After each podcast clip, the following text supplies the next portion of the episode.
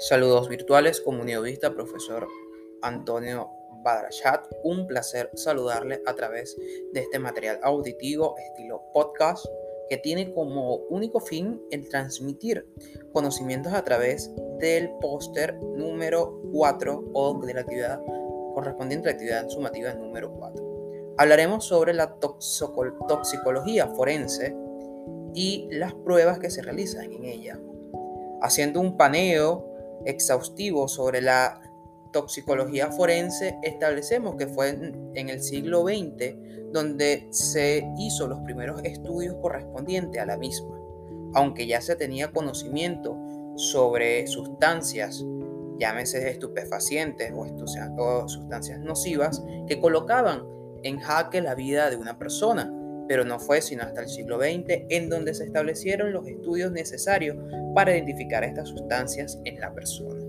En la actualidad, son las sustancias más reconocidas durante un cuerpo el alcohol, la droga y el veneno.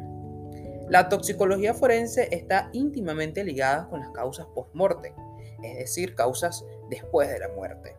Estas acogen un sinfín de muestras en el cadáver que podrán identificar la presencia de una sustancia que pudo haber desembocado en la muerte.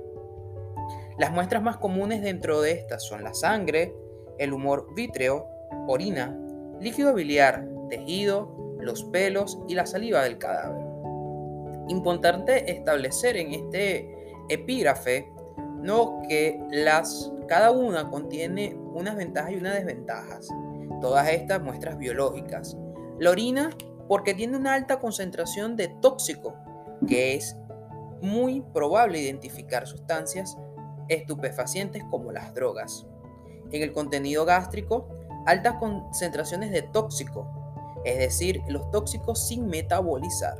En la sangre, da una correlación directa con el estado clínico del paciente. En la saliva, puede tener una fácil adulteración, es decir, en la saliva pueden estar presente varias sustancias. Vamos a tener aquí un tiempo de detección en cuanto a las drogas, ¿no? Tenemos que el cannabis puede ser detectado en la saliva de 7 a 14 horas, en la orina de 5 a 20 días. La cocaína en horas puede ser detectado en la orina de 5 a 20 y en, en la saliva de 5 a 20 y en la orina de 1 a 4 días.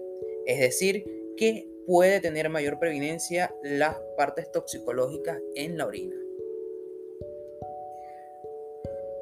En un periodo de detención tenemos que los que más eh, periodo de detención o que mayor conservan cualquier eh, dificultad, cualquier aparaje toxicológico serían los pelos y el que menos conserva sería la sangre o la saliva, pues estos solo se, se pueden determinar en horas o en máximo dos días. Sin embargo, el pelo puede durar hasta años para determinar si existe en un cadáver resultados toxicológicos relacionados con su muerte. Sin más nada que agregar, muchísimas gracias profesor por su atención.